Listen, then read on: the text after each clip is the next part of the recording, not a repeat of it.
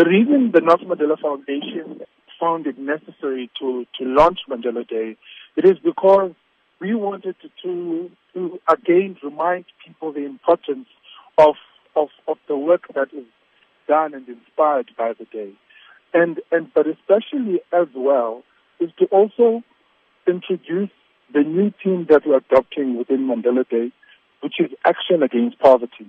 The team is mobilizing and it is challenging everyone to find what their action is and what action they want to take up in this fight against poverty. So, how would you encourage South Africans or people the world over to interpret this theme to become active against poverty? People have demonstrated in saying how they, they, they, they fight poverty. We've seen uh, initiatives around education, where there's action that make the thing to be an education against poverty, food security against poverty, there's volunteerism against poverty, uh, building shelter against poverty. So these are all the actions people have identified with.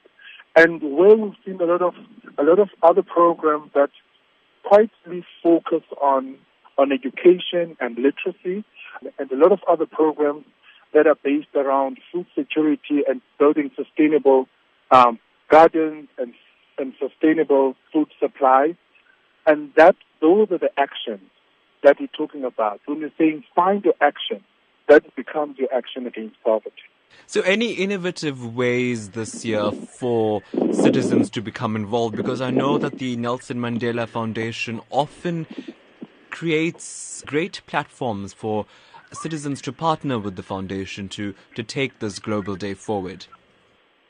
Uh, today have also been, been has shown to be also uh, evidence of those great platforms where people interact because we've had lots of uh, campaigns and stakeholders exhibit what their work they're doing around Mandela Day.